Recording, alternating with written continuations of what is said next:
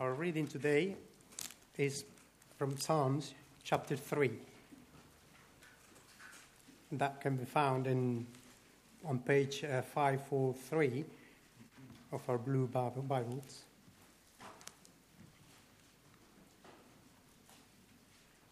Page 543.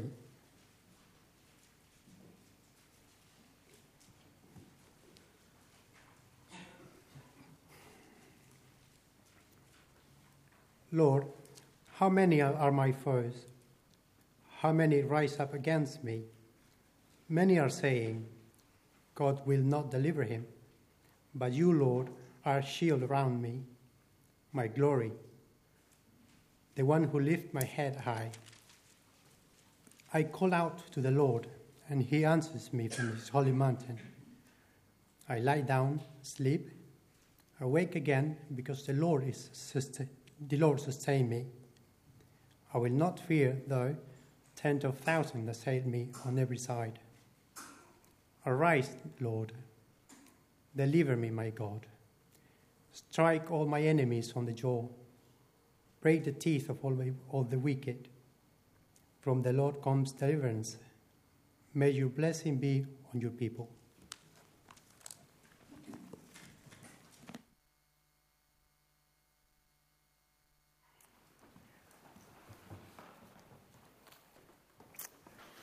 Morning, and uh, thank you very much for reading, Manuel. Let me uh, pray. Dear Father God, we just thank you again for your word. Thank you for the opportunity uh, to study your word this morning. I pray, Lord, that we would be attentive and that you would help me to be clear in what I say, Father. In Jesus' name, Amen. So, how might you cope when your life falls apart? How do the parents cope when their teenage daughter self harms and dies? How do the parents cope when their young daughter is shot in their own home? How does a family cope when the young father is diagnosed with a life threatening disease? And how did King David cope when he was in grave danger of losing his life?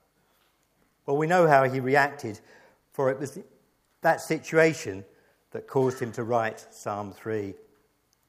The psalm breaks down very conveniently into four couplets, and incidentally, many commentators believe that David wrote Psalms 3 and 4 at the same time, and the strength of that argument may become apparent next week when we look at Psalm 4. But verses 1 and 2, and I've put there the heading David's Pain. Some of you may not be familiar with the circumstances of David's life hitting rock bottom, and not for the first time. His own son, Absalom, led a revolt against him and sought to kill him. David had reigned for decades as the king of Israel. It had become a great nation under his leadership. He was incredibly powerful, and as often is the case, uh, wealth comes with power. But he was the man God had chosen to be, the, to be king, described by God as a man after his own, own heart. As a good a king as he undoubtedly was, he was not perfect, and the threat against his life was the ultimate consequence of his sin. And sadly, one of the episodes in David's life, which many people are most familiar with, is the occasion when he slept with Bathsheba, the wife of Uriah. On being told that uh, she was pregnant, David arranged to do away with Uriah. He ordered him to be set up to be killed in battle. He was left so exposed uh, in the battle that his death was almost guaranteed. Uh, the plan was accomplished. David did eventually repent when the prophet Nathan confronted him, but his sins led to tragedies within his family. The fact is that he was a better king than he was a father. His eldest son, Amnon, raped his half sister Tamar, and her brother Absalom then murdered Amnon. Absalom fled into exile for several years. Although he was finally allowed to return, David refused to see him for two years. Absalom's resentment against his father grew, and he began a campaign to turn the people against David, he, to gain their support for himself. The Bible tells us that he stole the hearts of the men of Israel. And when the revolt came, David had to flee with his family, uh, his servants, and the loyal supporters that stuck with him. And on the way, he encountered a man named Shimei. Uh, he was connected with the family of the previous king Saul. He cursed David, threw stones at him, and accused him of bringing about his own downfall by being a man of bloodshed. Clearly, David was in a wretched state when he wrote this psalm, fearing for his own life at the hands of his own son. Absalom's treachery and betrayal must have made David's pain so much more difficult to bear. And so, what does David do? He pours out his heart to God verses 1 and 2. Lord, how many are my foes? How many rise up against me? And many are saying of me, God will not deliver him. He tells, what, he tells God what God already knows. That is precisely what God wants us to do when we're in trouble, to tell Him. Yes, of course, He already knows the pain we're carrying, but He delights when we pour out our heart to Him. And we can follow David's example and get straight to the point. He doesn't use many words, does he? Just note how few words he uses. But also note that he uses that word many three times, which just surely underlines that he's totally overwhelmed by the scale of the opposition, the number of people who are out to kill him. And David tells the Lord that many people are suggesting that he will be wasting his time asking for his help, perhaps because of the sin he has committed. Do we ever think that, that our trouble, our mess, though very significant for little old me, is far too trivial to have God's attention. Or even if it does get God's attention, is He not really concerned? Not with our record of failures and sins? And that is one of Satan's favourite strategies. He wants to keep us from sharing our concerns and troubles with God. He recognises the power of prayer, and he recognises that our faith is vitally dependent upon a regular pattern of prayer. And so Satan will go to any lengths to keep us from spending time with the Lord. He will feed us with a lie that's very familiar to me. It's not really an effective use of your time. Not now. You have so much to get through to through. Perhaps later if you have time. But Satan is quite content for us to pour out our troubles to others.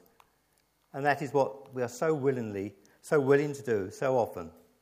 We will always make time for that. And yet, often, the last person we go to is the Lord.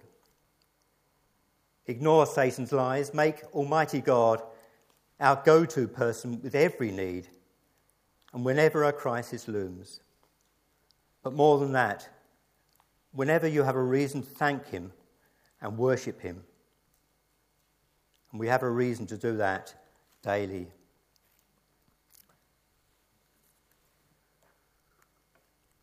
And then in verses 3 and 4, we have David's protector. But you, Lord, are a shield around me, my glory, the one who lifts my head high. I call out to the Lord and he answers me from his holy mountain. It's a great little word, but, and in the Psalms it's often used to make a shift from, for example, a state of despair to hope, or from a state of fear to peace. Or it contrasts the evil ways of men with the righteousness and holiness of God. And here in verse 3, it reflects a shift of focus for David from his frightening circumstances to his confidence in the Lord, whom he is able to trust to protect him and defend him. He likens the Lord to a shield around him, not simply in front of him or behind him, but around him.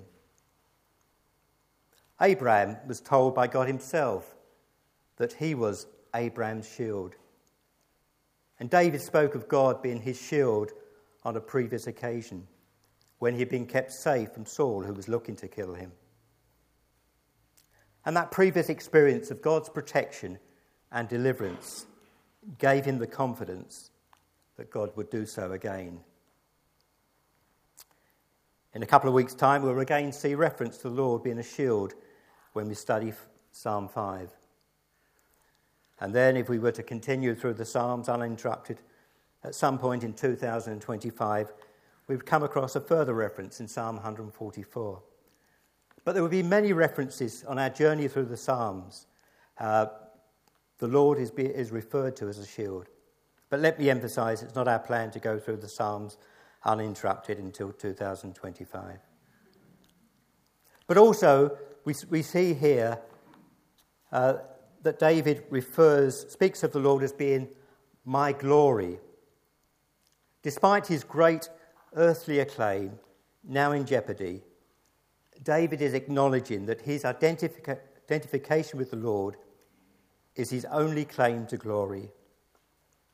Whether the Lord restored David to his place of earthly prominence or not, God was his glory. And that is true for all Christians. We will share in Christ's glory. And let us never forget that our ultimate joy will come when we are delivered from all the troubles that this world will bring, and when we are with Christ, sharing in his glory.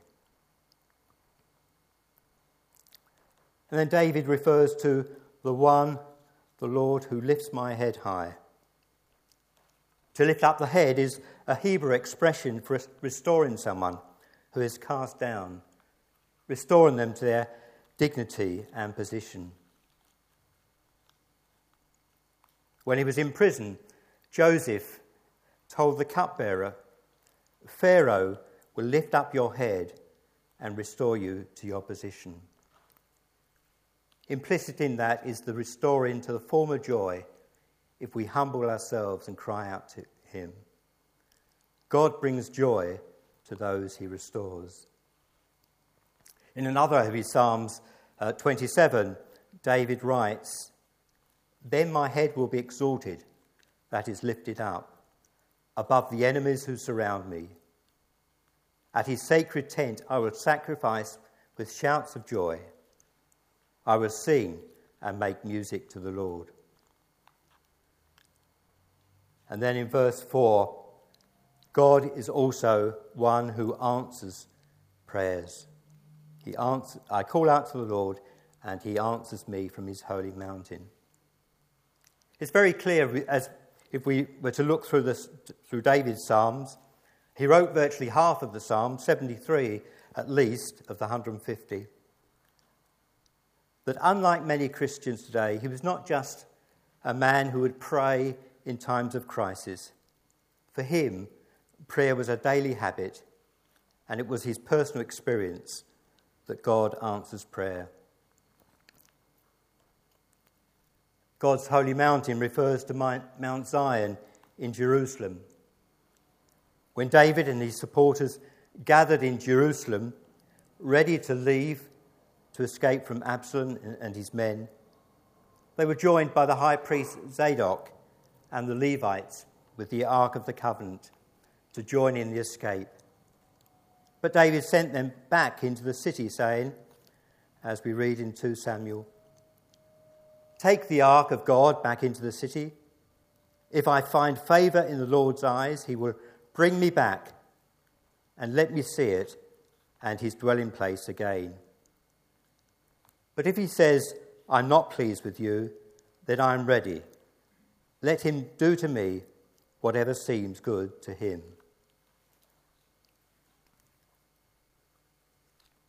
David's heart was humbled before God. He knew that the Lord would always hear his cries and answer them. But he did not presume that God would always grant him precisely what he wanted. And it's important to understand that. About 60,000 soldiers have been killed in Ukraine, some Christians. Thousands of prayers will have been prayed for God's protection, for the soldiers engaged in the war, and for civilians.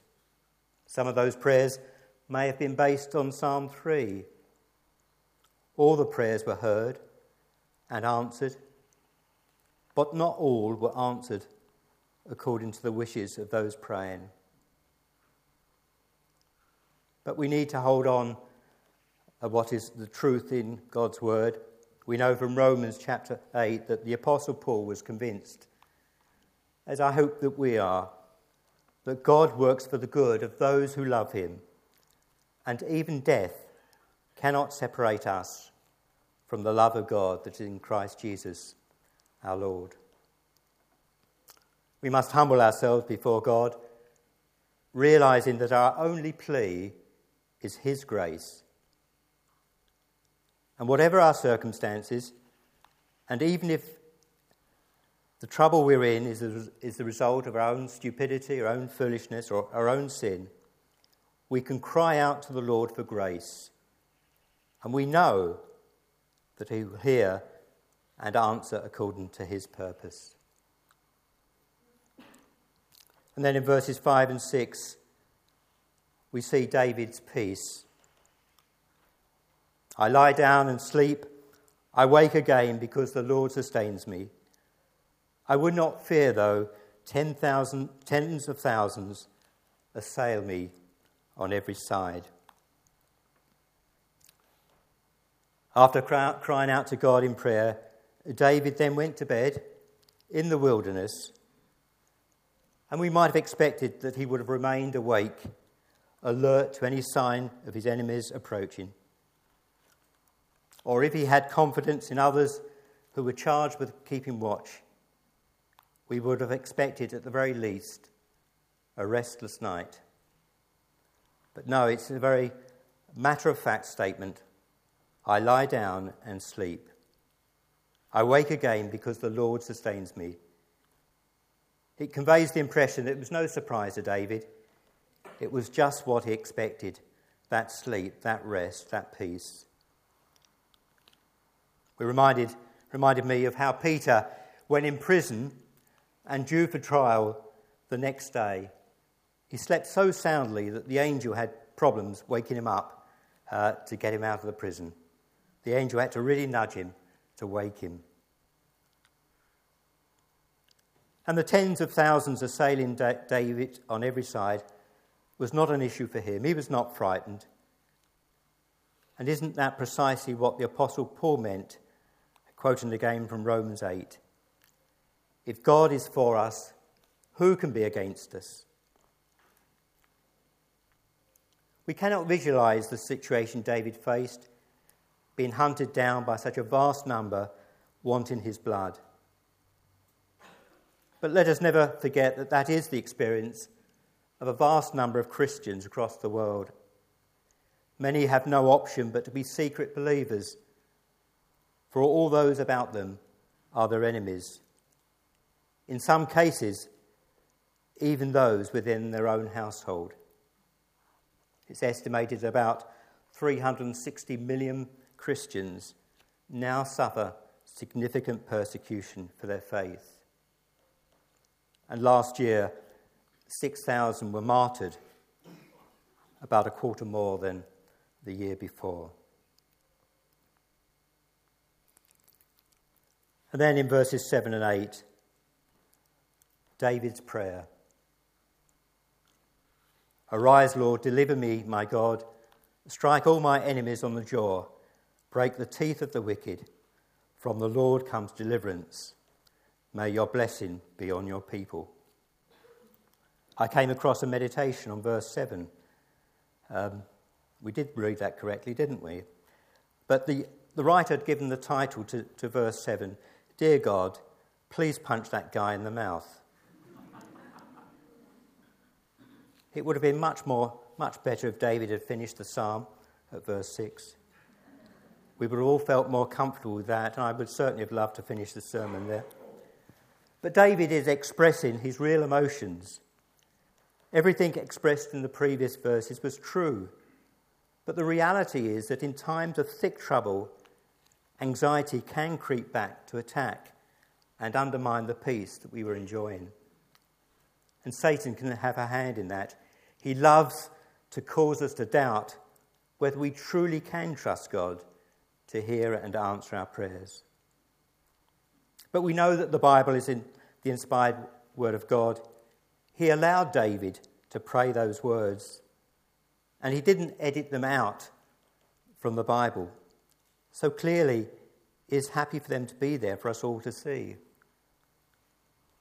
As one preacher has remarked, it would seem that there is space for some tension and raw humanity in our worship and space for struggle in our praying. God is big enough and secure enough in Himself to allow us space to respectfully rant every now and then. Now and then. But a quick rant is one thing. Ongoing anger and resentment is quite another, and that is clearly contrary to Jesus' teaching and to his supreme example of his forgiveness of those who had him crucified. So, in that verse, David pictures his enemies as ravenous beasts, showing their teeth, ready to devour him. So, David asked God to break their teeth, which would render them powerless. And we need to remember that David had the weight of responsibility for his loyal supporters with him and he may well have been more concerned for their safety than for his own. And then in verse 8, from the Lord comes deliverance. David's final exclamation, from the Lord comes deliverance, shows that he was entirely dependent upon the Lord. Only he could deliver him and those with him. He was not dependent upon his troops nor his advisers whom he'd planted to mislead Absalom. He was not dependent upon any military strategy. He acknowledges that any victory would come from God alone. When we cast ourselves on God alone for deliverance, he must get all the praise when he answers. And David's final request may your blessing be on your people. It shows that David was not praying selfishly, he was the anointed king of God's people. And Absalom's rebellion was bad news for the entire nation. So when David asked God to deliver him, he saw it in terms of God's blessing upon his people.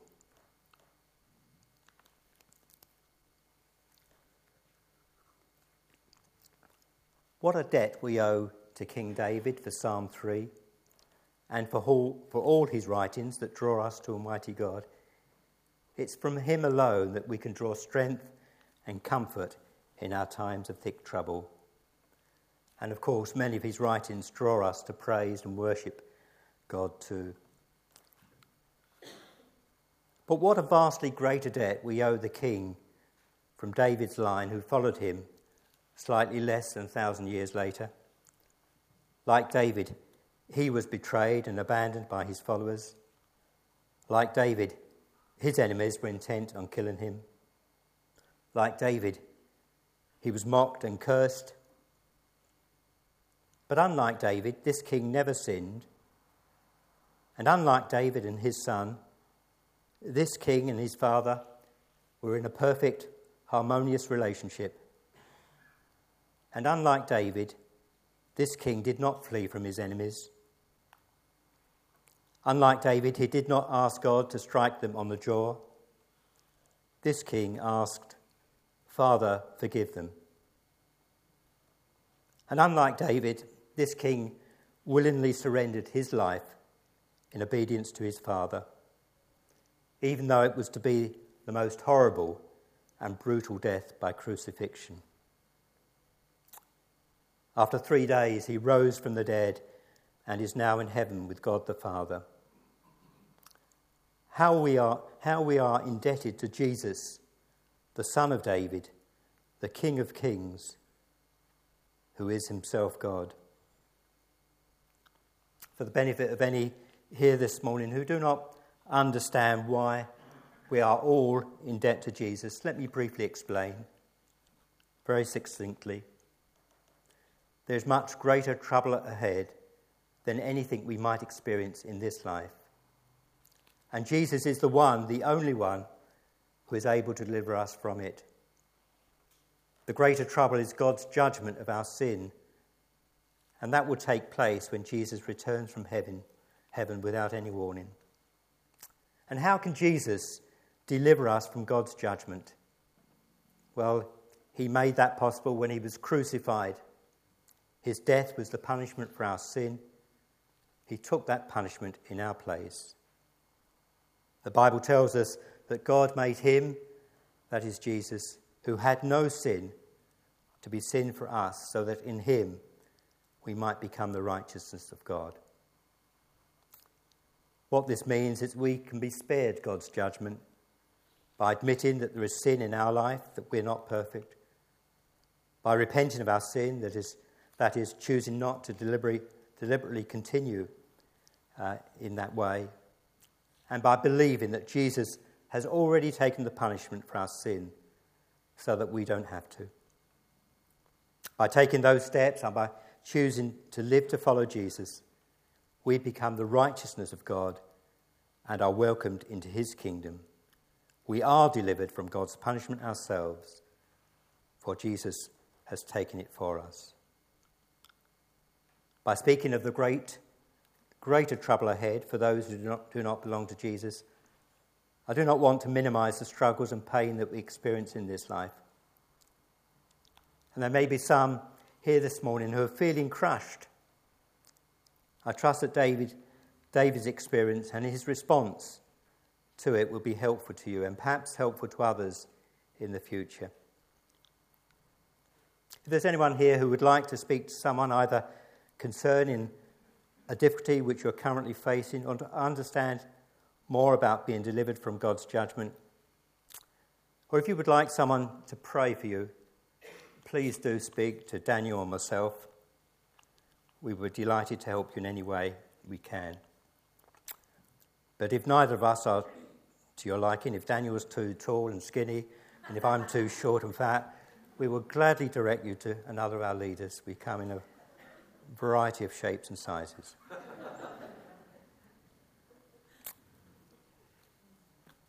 Allow me to finish in prayer.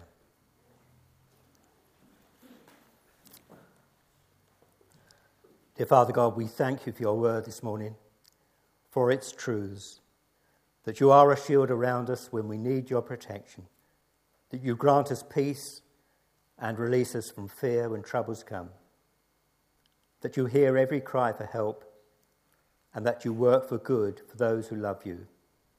I especially pray for any here this morning who are facing circumstances that, are causing them great anguish. I cry out to you on their behalf and I pray that you will enable them to cry out for themselves, trusting that you will answer their cries according to your purposes.